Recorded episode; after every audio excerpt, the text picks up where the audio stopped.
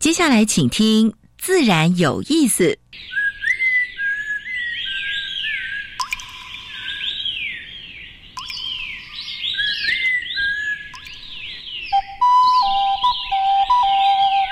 大自然是最能启发人心、最迷人的教室。透过鸟语、虫鸣，顺着山峰、水流，教给我们自然万物的盎然趣味与生命智慧。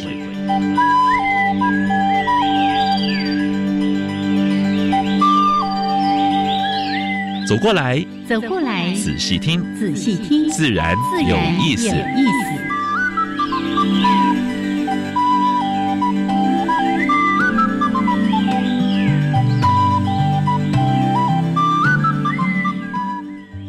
Hello，亲爱的听众朋友们，大家好，欢迎收听教育电台，自然有意思。我是杨平视，我是燕子。Hello，杨老师。嗯，这几天有没有被那个摇来摇去的？我想大部分的朋友应该都有受到惊吓啊，而且蛮还蛮频繁的。是是。呃，以北部来讲，啊，有一个是达到什么三级到四级。对呀，很有感呐，有感对对对。好，嗯。没有想到说连台东哈也会出这么大的地震啊！过去顶多四五级就很厉害了，对不对？对，哎，这次六点八哈。我我看那个相关的新闻提到，上一次好像最大的震度是到六点一哦，六点一啊，是是。平常我们知道它有在摇了，但是没有想到说哇，这一摇哇。真的是摇出一些问题，没错。而且那个地震的时候，大家就想啊啊，九二一快到了哦，对，才差几天了，对。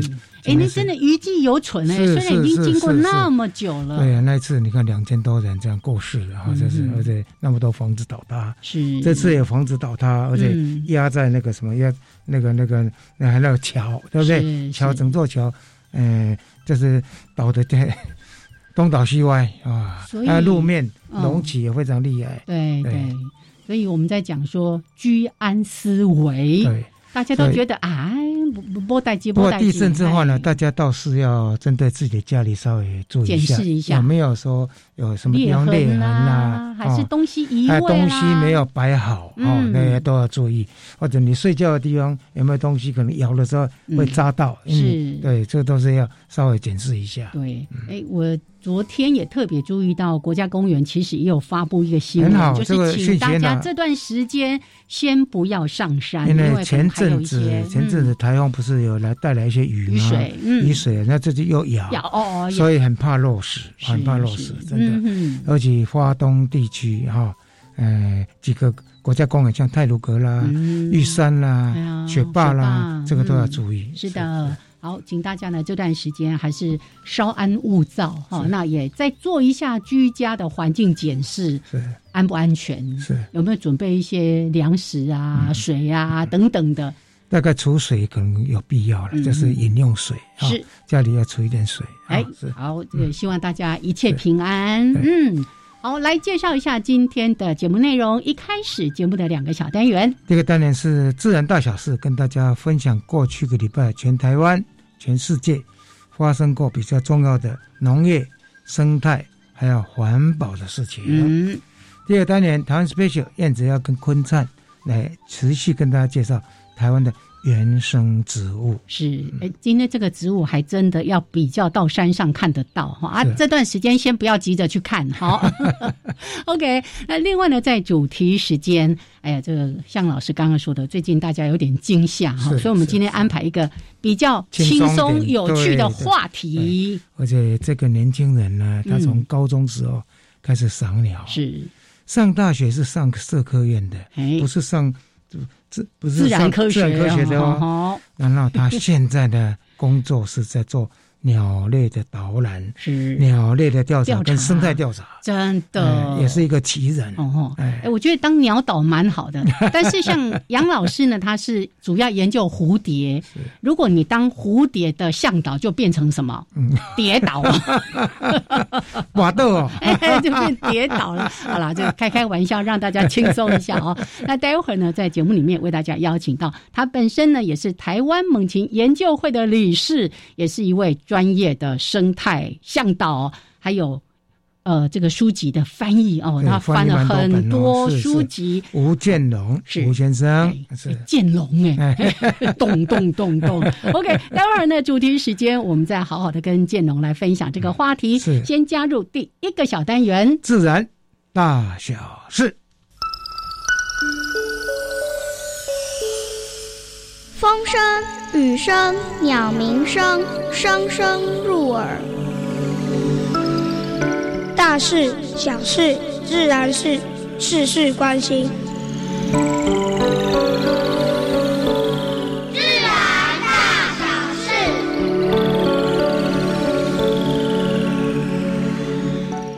这次地震也摇出我们在基础研究的一些问题。嗯啊。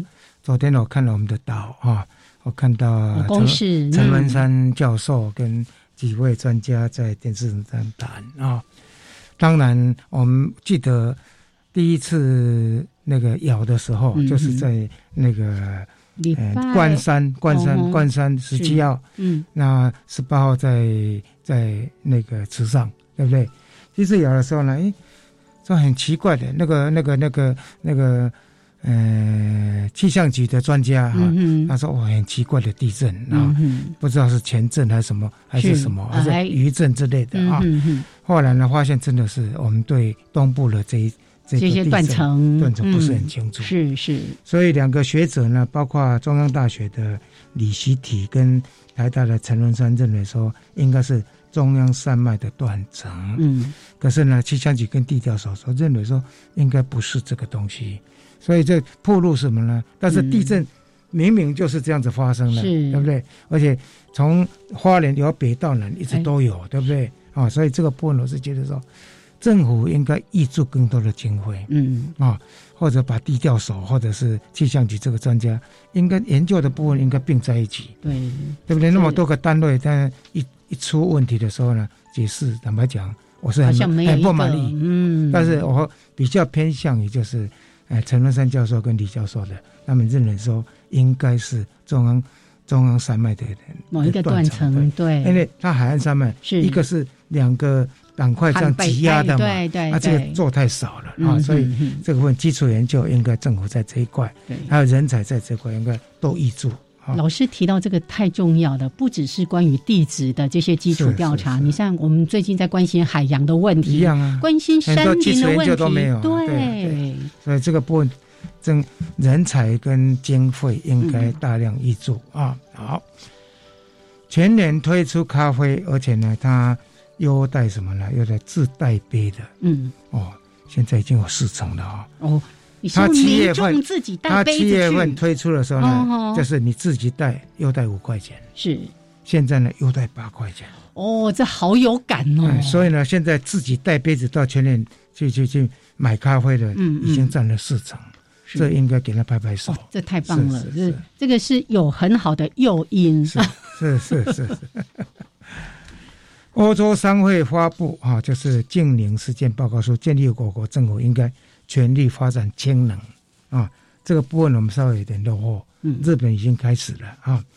除了氢能之外呢，还有包括碳捕捉、利用跟封存的这个突破性的技术啊，这是由欧洲商会跟我们提出来的。对，哎，这碳捕捉了、封存，好像也已经很谈了很多年了，但是没有实际上去做啊。好，因应能源短缺，那个法国埃菲铁塔提早。一个小时关灯，嗯，好好事，它可以节省四 percent 的那个电费。哎，他要不要来每天关灯一小时？对，他关灯一小时啊。对呀，每天啊，哈。石蟹猛，我们知道它是叫石蟹猛，它会吃螃蟹，对不对？是是。可是呢，这次被记录到第一次记录到吃寄居蟹，把寄居蟹壳打破，再吃寄居蟹。他跑到海边去啊？对，他不是在森林里这个呢？在垦丁那边有一个寄居蟹妈妈哈，这这不简单哈。他在那边哎，就用影像记录，那把这个结果呢给一个许姓的研究员，嗯，然后发表在国际的期刊上面啊。这应该为这两位鼓鼓掌啊！这是真的，哎，把它记录下来了哈。好，最后跟大家分享一个哈，就是说德国，因为它本来是。不用核能了，对不对？嗯啊，但是呢，因为那个俄罗斯不是把那个气关掉吗？哦，是天然气关掉吗嗯，所以它有两座核能，它待命到二零二三年四月。不过听说他们现在也在在准备，还是嗯要用核能了。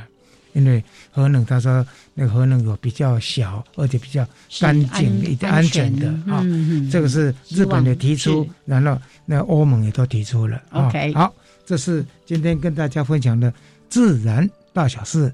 等一下，燕子要跟大家分跟坤灿分享台湾的原生植物。是。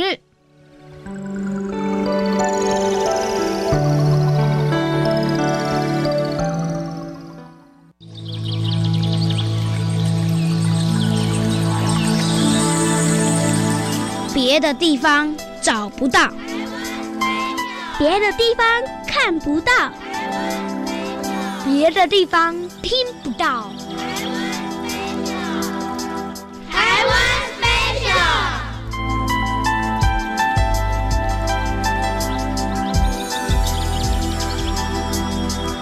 欢迎朋友们加入台湾 Special 这个小单元，我是燕子。我们一系列的为大家介绍台湾原生植物，为我们来一一做介绍的是溪流环境绿化基金会技术组的组长陈坤灿组长。Hello，坤灿好。燕子好，各位听众朋友，大家好。对，这个上次讲的十大功劳，哇，这个非常的勇猛的一个植物名称。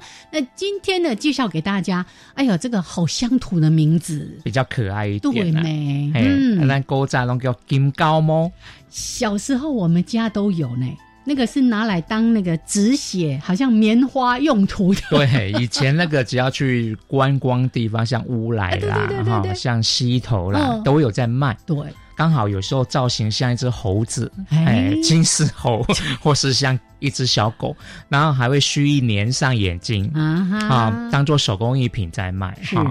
那其实啦，流血贴 OK 棒比较好。对对对，那是在当时医药跟相关器材不发达哦。嗯你现在呢，也不要为了说啊，我家里需要一点什么。去挖人家，因为那个是它的根部的地方。了，哎，它的？叶柄基部跟它的那个根茎，是。呃，金狗毛蕨哈，它是一个在台湾的第一中海拔山区，嗯。还算普遍哈。是。像我们台北四座山象山就有了。啊。啊、都长在边坡对。啊，边坡那很长很大的叶子就这样垂下来，它经常就这样一大丛一大丛的非常，大一丛。嗯，然后那个金狗的地方要拨开叶子看，它的这个叫做鳞毛了哈、嗯在这个叶柄基部跟根茎上面还蛮漂亮的，是。摸起来软软的，哎，有点粗粗然后软软粗粗的嗯嗯嗯。那种质感还蛮特殊的，你会想摸摸看，对，啊，摸摸看无妨了哈。然后园艺有在贩售，嗯因为它叶片很漂亮。啊，真的，嗯，叶片非常漂亮。可是如果看到那个植株是没有什么叶子的话，嗯你就要斟酌一下，因为有时候放太久了种不好，其实它已经枯死了。哦，但是那个毛没有掉，你就觉得嗯好像造型再像个猴子，像个小狗狗。你可能还是会买它，但是买它就真的当手工艺品，它你比较没有办法把它种活。是，所以如果说你想种，我是建议你买小苗，嗯哼，买小苗，也许它那个特征还没有出来，是。可是相对会比较好养，呀，因为从小适应你的环境。嗯哼，啊啊，容器不要太小，毕竟它是大型蕨类。大型蕨类小时候是很小，可是长大会一片叶子会一公尺半，是，是。所以要想象一下它要占地多大。对啊它已经算是比较大型的蕨类对了，，哎、嗯我有幸老天爷送我一颗在我们家哈，哦，哎，从小苗种到大，才发现哦，哎，实在是太大了。哦，还好你现在有一大片土地，可是旁边的植物会被它盖到啊哈，就稍微整理一下没有关系。是，那长到足够的尺寸的时候，那个鳞毛才会明显。那单单讲它的叶子来讲的话，它的那个羽状复叶很柔美，真的非常漂亮，而且那个颜色也超美，很清爽的淡绿色。不是深绿，也不是太浅，就是那种让你觉得赏心悦目的绿。对，很清爽，很清爽，跟别的蕨类也稍微不太一样，而且整个叶子的柔软度，嗯嗯啊、柔软度是有点轻盈的感觉。对，所以可以从小养，但是未来长大不够重的时候，你再来考虑。呃，也可以一个方法，就是说你的盆子不要换太大，是你用盆子去局限它的尺寸也可以啦。是，好，可以在家里庭院也还算适合。那他喜欢的环境是可以全日照，全日照到半日照都可以。嗯哼，好，那适合种在边坡。好，或是说你把它种高一点，让叶子垂下来，或是种地面都行。嗯，好，尤其我会比较推荐让它种高一点，让它垂下来，这样子比较不占地方。哎，而且那个垂下来的枝条其实很漂亮，刚好展现展现它的雨叶的柔美。真的，真的。所以刚才提到一个重点，你可以用你的盆子局限它的生长。这有时候是在呃都市地区，我们没有足够的那么大的一个地方来种它的时候，可以用这样的方法。对对，嗯，那至少盆子要一尺盆呐，三十公分盆径的盆子，应该就可以把它养的还不错啊。哈，好。金狗毛蕨，就算你没办法种它，在台北的郊山，好多地方都可以看得到它们。对，很容易见到。这样一丛一丛又一丛，太美了啊！千万不要去挖人家的 金狗毛。嘿，好，今天呢，非常的谢谢坤灿介绍给我们金狗毛蕨，谢谢，谢谢。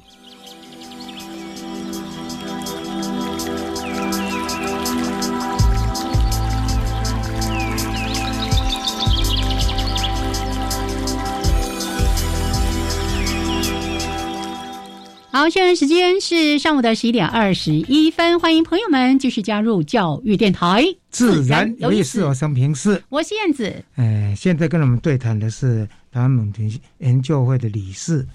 哎，也是一个鸟达人，嗯，也是一个鸟人，然后 鸟达人吴建龙吴先生。是，Hello，建龙好，主持人好，听众朋友大家好，是。老实说，我今天在他进录音室之前，我没有想到这个作者这么年轻。是，但是这个文笔是很年轻的啦。啊，那那本翻译书是写还蛮有，还蛮逗趣的。对，好，我们先稍微说一下为什么今天会找到建龙来到节目当中跟大家分享，是因为前阵子我看到发现有一本书非常好笑，我每次在看的时候，然后就自己忍不住笑到快要得内伤，然后我小孩就说。妈，你是怎么了？我说哦，我在看一本书，那本书呢叫做《鸟是一堆超崩溃鸟类观察笔记》，而且它的标题都蛮好玩的。是是，这个翻译者一定是抓住那个精髓，才有办法把那个真正的鸟，因为如果没有带鸟经验的人，不会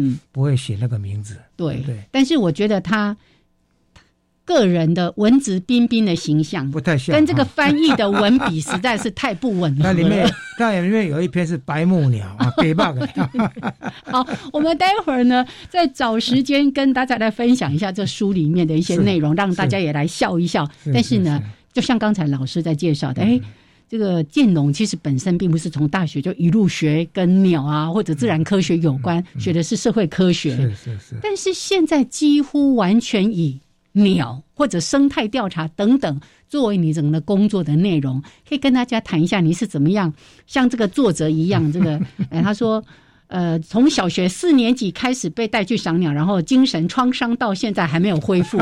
那你是从高高中开始，你也还没有恢复就对了。对对对对对，我从高中开始赏鸟，但是在高中之前我就对动物。蛮有兴趣的，嗯，小时候我是看杨老师的那个《大家来逛动物园》，是，哎，这这不是在恭维，不是拍马屁，看杨老师的书长大，那个是得金鼎奖的书，对对对对。对，小时候就是哦，我喜欢看一头，那套那套真的做的很好，对对，那时候介绍，那我我也是对也是对动物园，但是因为小时候我们小时候那个时候的教育哈。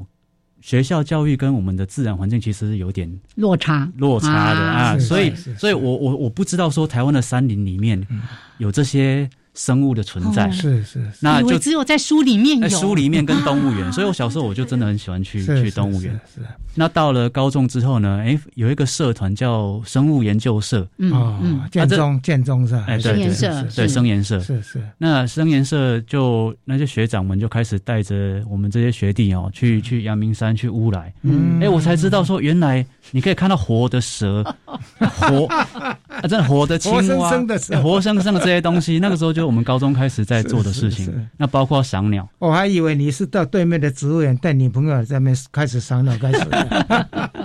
植物园是一定，因为蛮多建中的学生都会这样臭屁。植物园是一定一定会来的啦，哎，植物园是一定会来的。那那那个时候就是高中生嘛，没有没有自己的交通工具，就搭着公车可以到的地方，台北近郊。是。那就从这样开始有有这个兴趣，那后来就特别对鸟类嗯特别感兴趣，嗯。对。到但是我我大学念的是社科院，我一类组念社科院，但是这个兴趣我没有放下，我就继续赏鸟，继续赏鸟。那后来毕业之后，退伍之后。就有一个因缘际会之下，那个南投的特生中心哦，他们哎，他们临时要有一个那个呃研究助理的一个缺缺啦，哎，因为本来迄个人吼科着公务人员。哦，照皮啊，他造皮啊，存剩两个月，剩两个月年底要结案，要结案，啊，赶快找个人把剩下调查做完嘛。哇塞，两个月，然后你也敢接？没有，他也上线了，没不错，也不错。因为如果他敢接的话，比如说，哎，我的对对鸟的辨识很有自信，嗯，没问题的。没，因为要感感谢那个时候那个老板哦，他没有开出学历的那个限制，他没有说一定要生科系、森林系这个毕业才可以，反正呢，你只要会看鸟，就，哎，我就这样跑过去了啊。啊，所以所以在那边其实对我帮来讲帮助非常大。后来在特生待多久？我在特生前后，因为我中间有一段时间不在，然后后来回来又又过去，所以我前后待了两年多的时间。两年多哈，是是。刚才那个经历历程的话，他两年多要爬到那个他现在的老婆啊，真的，你看收获人生收获最大。这个人讲话没气质，我们不要理他。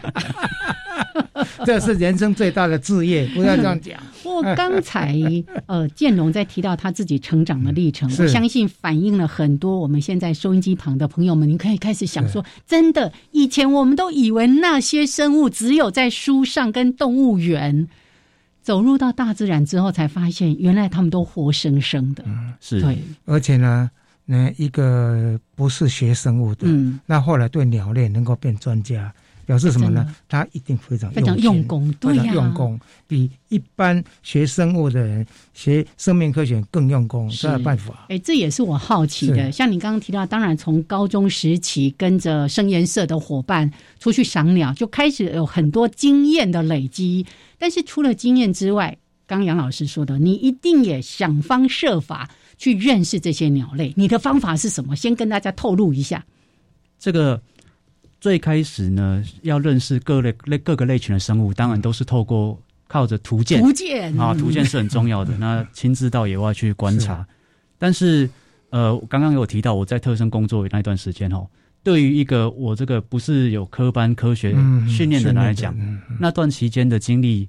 呃，算是非常的对我帮助很大，因为我在那个时候学到了怎么样做鸟类的调查。嗯，像我今天早上就刚刚去那个三支做鸟类调查，下山。虾米，你上现场之前已经跑到山哎，我已经做完，早上做完一个调查。鸟类是非常早出来的，早起。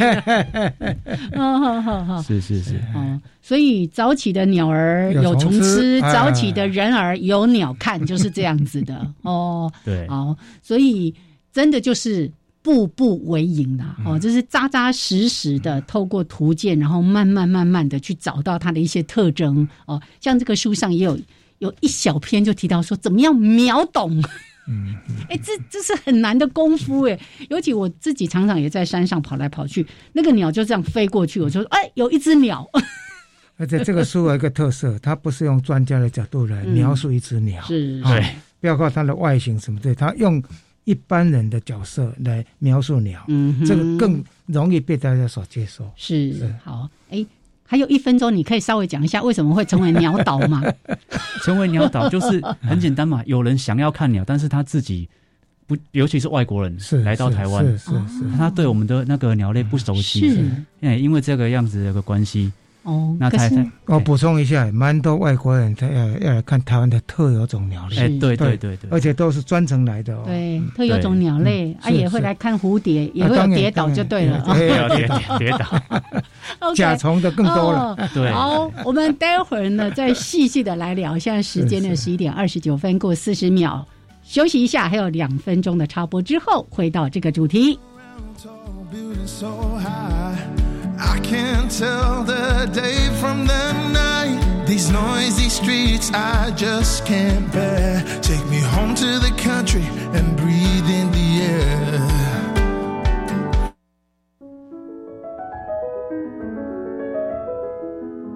大家好，我是台中市立光明国中猫头鹰校长胡金枝。我坚信，教育是最好的投资，学生是国家未来的希望。祈愿大家教育手拉手，璀璨一起走。祝福大家教师节快乐！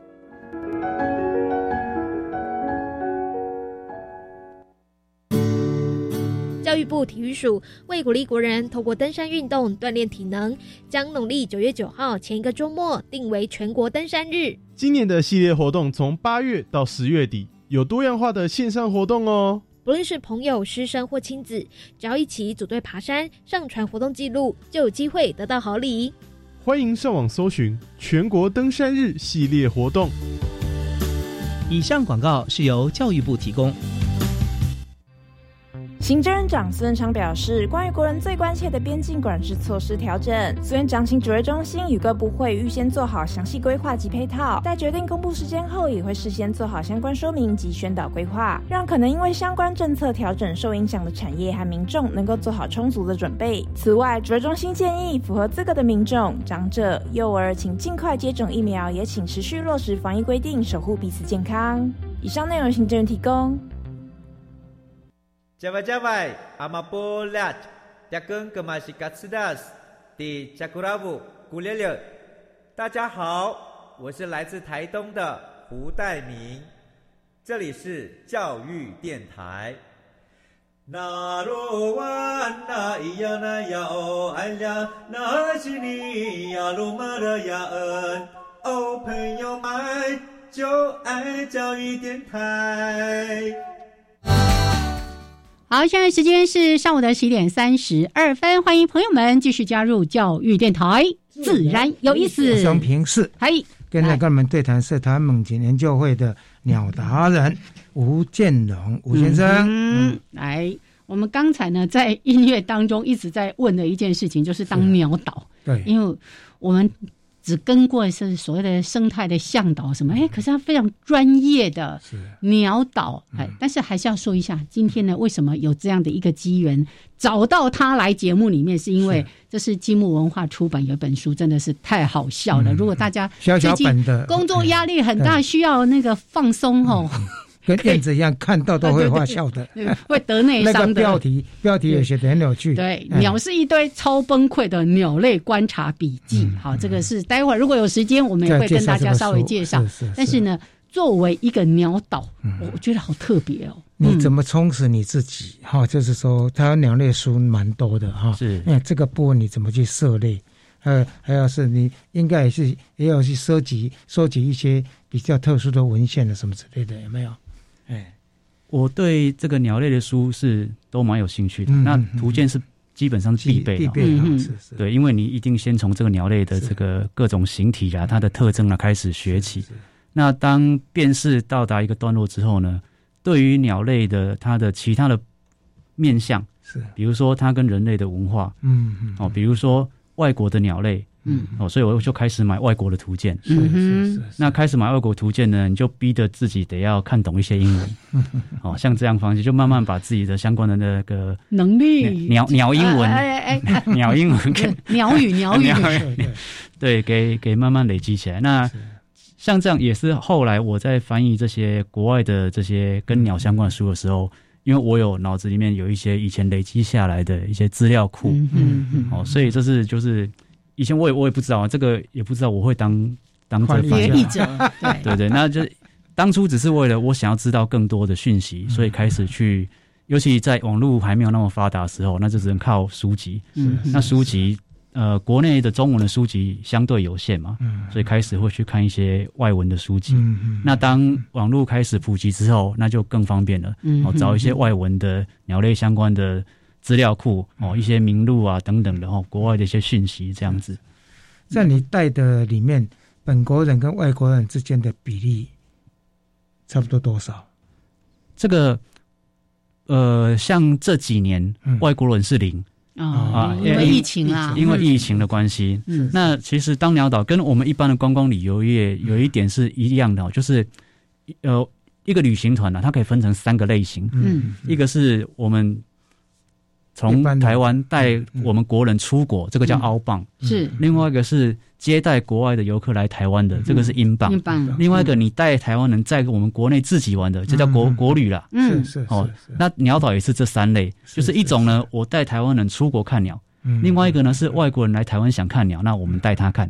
那再来就是我带着台湾人在我们台湾自己看鸟。在鸟界比较有名就许正宗嘛，哈，他他就带着。带着他有特别的商鸟团，在东南亚，在在非洲什么之类的。对对对，像那个就是所谓的澳邦的旅游团。对对。那这这几年因为疫情的关系，所以这种所谓英镑、澳邦基本上都卡掉了。卡掉。那卡掉了之后，国旅的，国旅的，嗯嗯，就有这样子团出现。哎，因为我也参加过了啊，就是这种国旅里面的话，他有时候会找某一类的专家，然后来来谈某一个步道上面的动物。这样的专业服务很棒啊！哦，也有看植物什么的。这个是等于把把国旅做到像国际水准了啊！是，就是在目前，诶，在坦白讲，这两三年真的是做的还不错了。是是，那也也开始表示说，有一些旅行社愿意把这样子的元素给给放进来。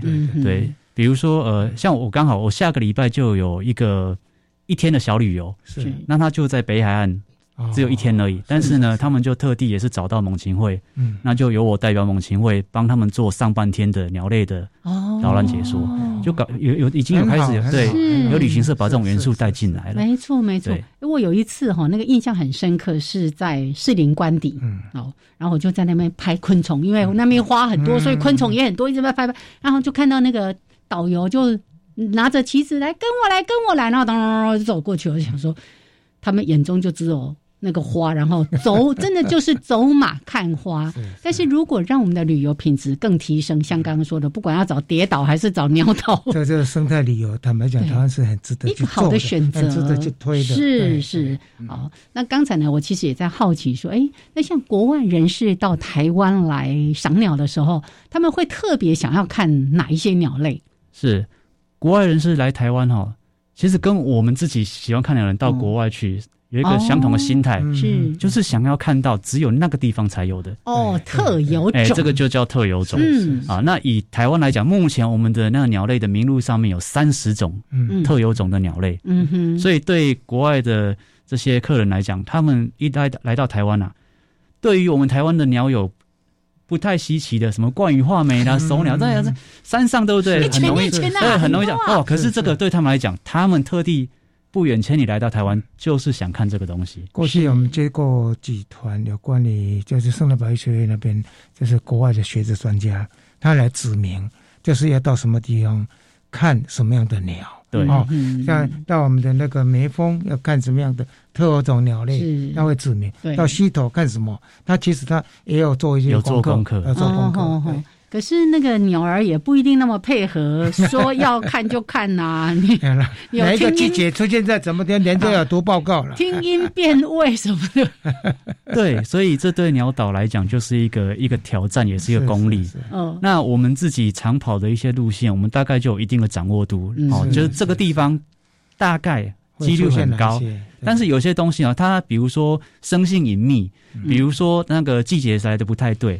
那为什么季节来来的不太对呢？它整年都在台湾呢，它是特有种啊，留鸟啊。嗯，但是呢，很多鸟呢，它们只要过了繁殖季之后，就很安静。哦，很安静，都不太出声音，就听不到它声音啦。对对，所以这个我们也要事先掌握。那有些真的很困难的鸟种呢，我们鸟岛有时候就要先打一个预防针。哎，也就要先跟客人讲，不一定看得到。对，那其实要加价。其其实其实呃。像这种来到世界各地赏鸟的这个鸟人呢，他们大部分都有这样子的认知啊，因为他们知道说这野生动物，它不是一定养在那边给你看的。没错，对，即便像那个去花东，有人就是这么倒霉，出去连一只海豚都没有啊，这也发生过。哦，对，就同样情况。对，那会不会就是说，除了这些特有种之类，会不会整群的那些候鸟，他们会会想看吗？整群的话，就要看这个呃来看的鸟友它是从哪个地方来。嗯嗯嗯。比如说像呃，在台湾的话，黑面琵鹭算是一个，其实以以这几年来讲，黑面琵鹭保育算做的蛮不错，它数量已经两三千，对对，数量已经数量最多。对，所以对台湾的鸟友来讲，看黑面琵鹭已经不像以前那样了，现在已经不稀奇了。是是。可是对于一个欧洲的鸟友，一个英国来，或者是从荷兰、丹麦的鸟友来，哇，对他来讲，黑面琵鹭他在欧洲是看不到的啊。那他得到来到台湾，他才能一次看到这么样的大量，所以这个也是一个卖点。嗯，对，所以。老师经常也在节目里面提到，怎么样把我们的生态环境保护好，它就是一个非常重要的观光的资源。更重要，我们要提醒观光局，我们的生态旅游的资源非常棒。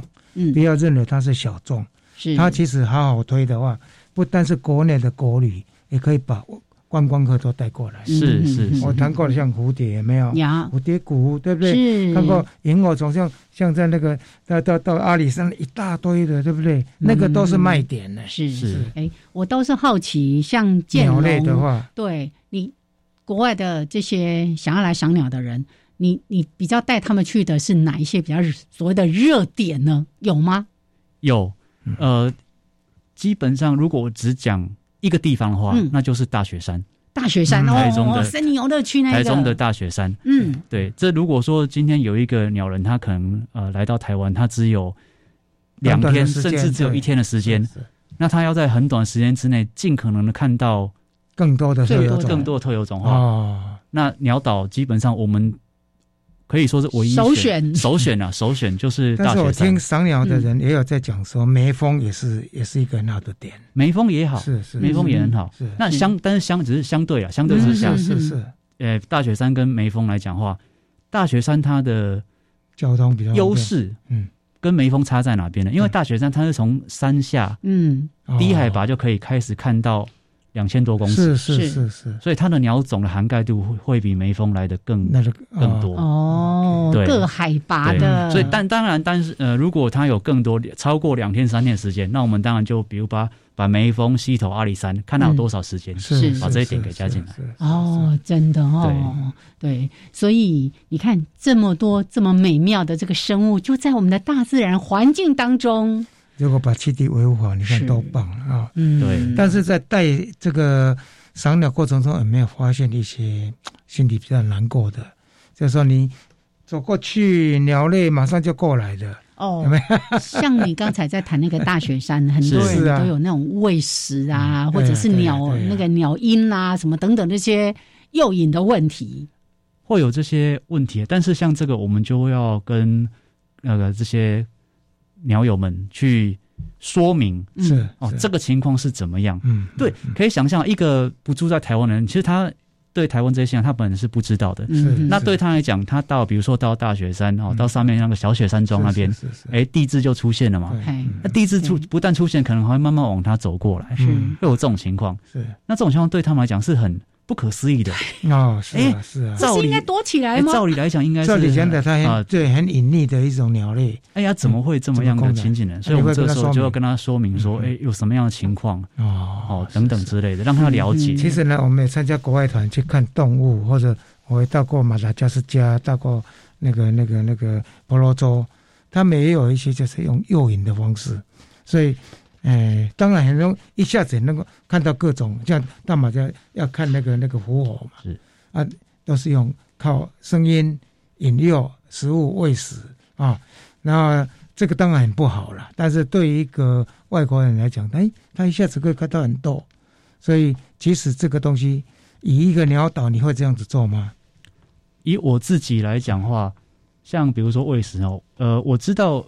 有些人在带团，可能就会随时准备一些，嗯，一些小小小东西，让鸟啊丢出来，比较容易出现，比较让鸟比较对，比较容易出现。我自己个人没有，嗯，那是不要了。像像那个声音的话，基本上也是没有。是是是是。可是呢，呃，某些特殊的情况之下呢，我常常说哈，像声音或者是喂食这些事情，其实在学界跟在那个赏鸟的团体里面都是很大的一个，到现在为止都是一个蛮大的这蛮大的争争辩。对对。那以我自己个人的赏鸟的经验，不管在台湾或者是在国外，一开始我以我我最开始都是认为说这一定都是全面全然的负面的。嗯，但是我到了一些地方去之后，开始看到有些不同地方的操作方式，嗯，包括美国也好，包括东南亚，包括像纽西兰，嗯嗯嗯。那我发现说，呃，把它一分呃直直接非黑为二，非黑即白哈，哎，不见得是一个最正确的方式。了解，因为有些地方它有它背后的一些。原理在那边，我就试着去了解背后原理。嗯，我可以讲一个，你讲个例子，讲个例子哈。呃，我们知道纽西兰最有名的鸟是那个嗯，kiwi，嗯，哦，kiwi，很多人都想要去纽西兰看 kiwi。是，那我在纽西兰参加过几个专门看 kiwi 的 tour。嗯，那 kiwi 呢，一般来讲，对大部分来讲呢，它是夜行性的鸟类，你不能用手电筒去照之类的。那我参加过三个不同的 tour 哦，嗯，有一个 tour。他用他有用手电筒哦，嗯嗯嗯。另外一个 tour 他有用声音哦，放声音。嗯。那再来一个 tour 呢？它是全然的，就像我们想象，你不能用声音，不能用什么，完完全你看得到看得到，看不看不到就看不到。那为什么会有这样子操作上的差异呢？而且必须要讲的是的，在纽西兰来讲，你要经营这个 Kiwi 的 tour，一定得要经过嗯。那个相关呃主管机关的合可哦，要有执照之类这样子，所以他们做这些事情，主管机关纽西兰是那个 Department of Conservation，嗯嗯，他们是知道的，嗯嗯，我就更好奇了，哎，你知道啊？怎么会？怎么容许这样子？怎么会这样子？哦，后来我才知道说，那个可以用那个手电筒去照的，因为那个 Kiwi 是所有 Kiwi 里面唯一会自然在白天就出来觅食的亚种哦，所以它对于灯光的那个。容忍度比较大一点，是比较大一点，所以你在一定的距离，利用一定的光源，这样子它是可以接受。但是当然不能用那一种超强探照，那个是当然不行的。探照灯，对对对。声音的呢？对，那声音的呢？因为那个 tour 那个那个 tour 它本身就是本身就是在做调查的，所以他本身就会用这我们叫哪一道叫 playback，嗯嗯，放声音播放。现在做猫头鹰调查很多是用这种方式，是是那个他。他即使不带客人，他也是会做这种调查。哦，那带他带客人，他也是同步在做调查。是是，他就跟我们讲说：“哎，你在那不要动。”他开始录那个 speaker 放在那边，叫出来之后，他叫我们不要动，然后我就看到 Kiwi 从我前面跑过去。但是不会去干扰他，不会去干扰他。嗯，我们在台湾，像我在做八色鸟八色鸟调查，我们也是用用 playback 的方式做调查。对，那再来一个那个完全都不能做，因为它是民间民呃一个。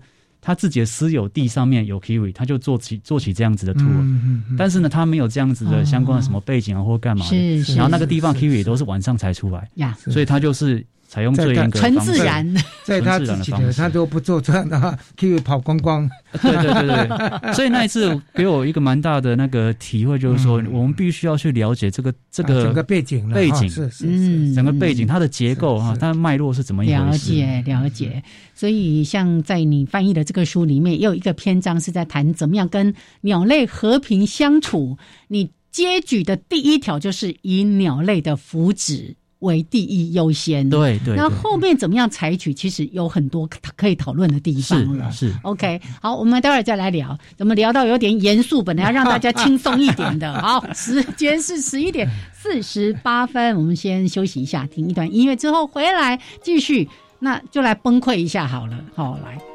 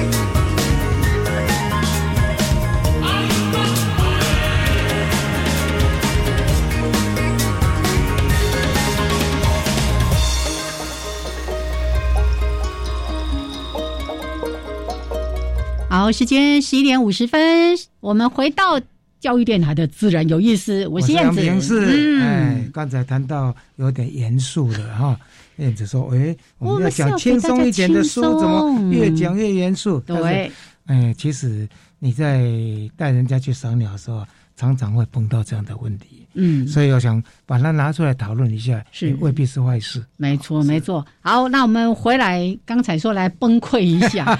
其实我一直在看这个书的时候，心里有一种冲突，就这个作者还有我们的译者，都是对鸟非常痴爱，就是爱到，而且都不是本科出身的哦。但是呢，在他们笔下的这个鸟，好像每一只都。很，我们的译者是很让人讨厌呐，或者是有各种奇奇怪怪的行为啊。我们的译者跟那个作者大概是啊，好像是有一点灵犀一点通了，对对对，刚好抓到他的 key。对，哎，用这样的方式来写鸟，其实我觉得也蛮好很很另类。哎，建农，哎，当当初出版社找到我翻译这本书的时候，嗯。其实我有点头痛，你有没有先先崩溃了？因为我以前在这本书之前正经八百的在上面看鸟，在这之前我翻的书都是你看科普书 哦，都是那个颇具教育 意涵、颇具教育功能的。对，那那这个我在翻的时候，哇，我要怎么样把这个作者想要。表达的，其实我知道他背后的那种，就是刚刚主持人讲到那种那种爱，对，爱到这样子，气到牙牙痒，牙痒痒这样子，对，所以这个呃，这本书翻译出来之后，当然。我的初稿出去之后，里面是比这个还要更加的那个辛辣，字眼更加那个，哎，这感谢这个出版社编辑哦，花了蛮蛮多时间，把改的比较具有教育意义。哦，阿伯金匠写给那种美蛋口，要要包膜才能卖啊，这样子，儿童不宜。哦，是啊，但是我觉得用这样的角度来，就是对读者在看过之后，其实笑过之后，会觉得这个鸟好可爱。对对，嘿，我觉得这应该就是作者本身的目的，就让大家带着笑来看。但是看完之后，看到这个背后，哦，像其中有一只鸟叫什么我忘记了，他就提到说，哦，他们那个那当年票选是他们国家最受欢迎的一只鸟，但是它有很漂亮吗？没有，怎样什么没有？只因为环保团体操作。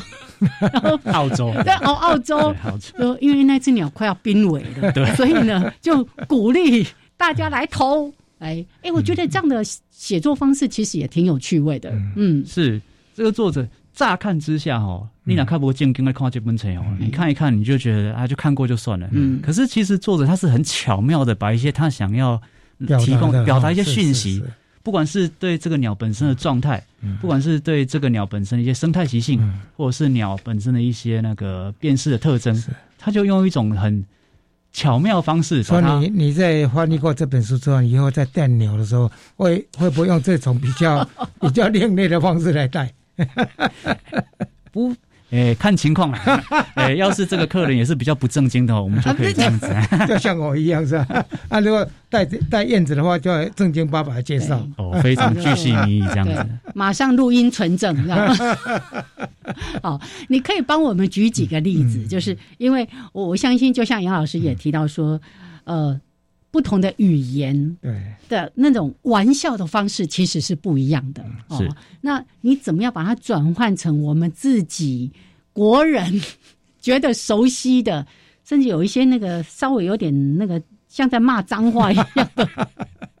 对，里面有一个对，哎呃，其实蛮多的了哈。没有那一个，有一个是最特别的。那当然，我们不一定要原文照录了哈，就是我们那些话就先保留在文字上面。但是你可以把这几个你觉得特别有趣的鸟类也来介绍给我们的听众朋友。嗯，这里面提到的有些有几种鸟，其实台湾也有。嗯哦，那其实如果呃在看这本书之前，那个鸟对我来讲，哎，也没有什么。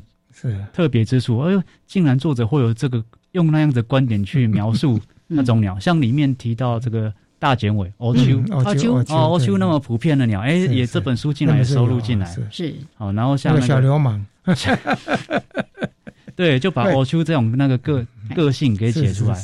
那以我们在做那个鸟类调查，还有或者是说做鸟导，我们都知道说，像像大卷尾就是。一个。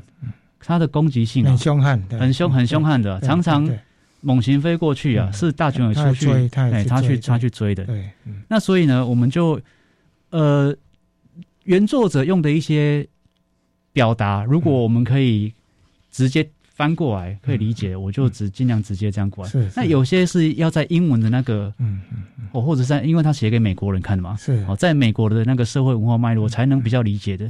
如果直接把它弄成。直翻过来哈嗯，可能看起来没那么的好笑，他的点没有抓到，对，就有点隔阂。那像这个情况的话，我可能就会稍微做点转化。嗯，好，那做点转化，其实真的编辑也也帮忙蛮多的，因为有些东西我要跟编辑互相的去讨论，怎么样，怎么样去转化会比较适合。是是，对，好。因为你是猛禽研究会的理事，是那这书里面呢有一个小小的篇章啊，只介绍了两只鸟，我 在讲那个四沙老，哎，这个宏伟狂其实超帅的哦。然后呢，还有另外一只是什么？呃，普通狂，普通狂。那他就你的标题是写他是普通的混蛋，为什么？好，那你你可以稍微讲一下这个四沙老吗？嗯，他。呃，作者用这个四杀佬，他写英文原来英文叫 murder birds，然后就是 murder murder 莫杀的莫杀的。对对对，那当然他就选了两种猛禽嘛。那猛禽我们都知道，猛禽就是完全都是以吃其他的动物为生的鸟类。嗯，好，所以他就选了这选了两只。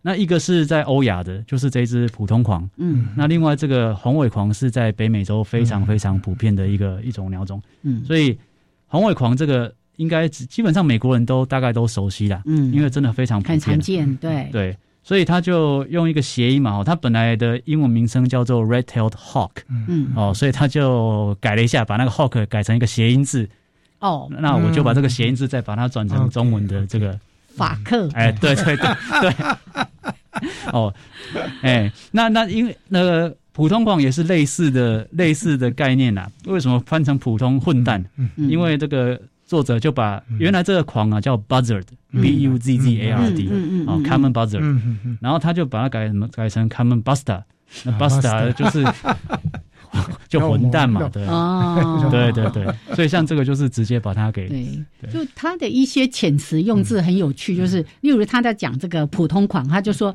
他。呃，讲这一只这个这个猛禽，他们主要是捕食啮齿动物，但是有时候他们也会吃死尸。为什么呢？因为当一只全职猛禽实在太费力了。你你就看他说哦，太费了。用这种方式，好像是人类的一个角度，然后全职猛禽太费力。我们应该鼓励那个吴谦哈写一本，就是用台湾的鸟类，要用这种，哎是。是不是算脏话哈？这也比较不同、不不一样的文字来形容一下。我们不鼓励用脏话了哈。好像呃，刚我讲话了，你讲话啊。哎，建龙其实有提到说，这书里面有好几种鸟，其实台湾也有，像这个很像我们的绿袖眼。对啊。灰胸袖眼，灰胸袖眼跟我们的绿袖眼有差别吗？很像，很像。嗯啊，西巴鸡会讲是西巴鸡。哎，阿呆眼，为什么说让阿呆眼呢？背吧，哦是这样啊。其实呢，用成用如果用台语来讲这些这些鸟，其实哎会会很有趣哦。哎，对啊，或者用各省不同的。那个、那个、那个、那个、那那个俚语来讲这些鸟，也应该蛮好玩的。对，对。然后像它里面又提到那个笑翠鸟，我就记得我去澳洲的时候，哦，那个笑翠鸟真是超夸张的，然后那个笑声就真的好像是在嘲笑你说你们这些人类。好，来，这个剩下五十秒了，这个可能没有办法一一的再跟大家来说，但是我觉得能够用这样的一个方式来阅读，然后去深入鸟的世界，看到每一只鸟的精彩跟它的特色。虽然像他那个作者就是说。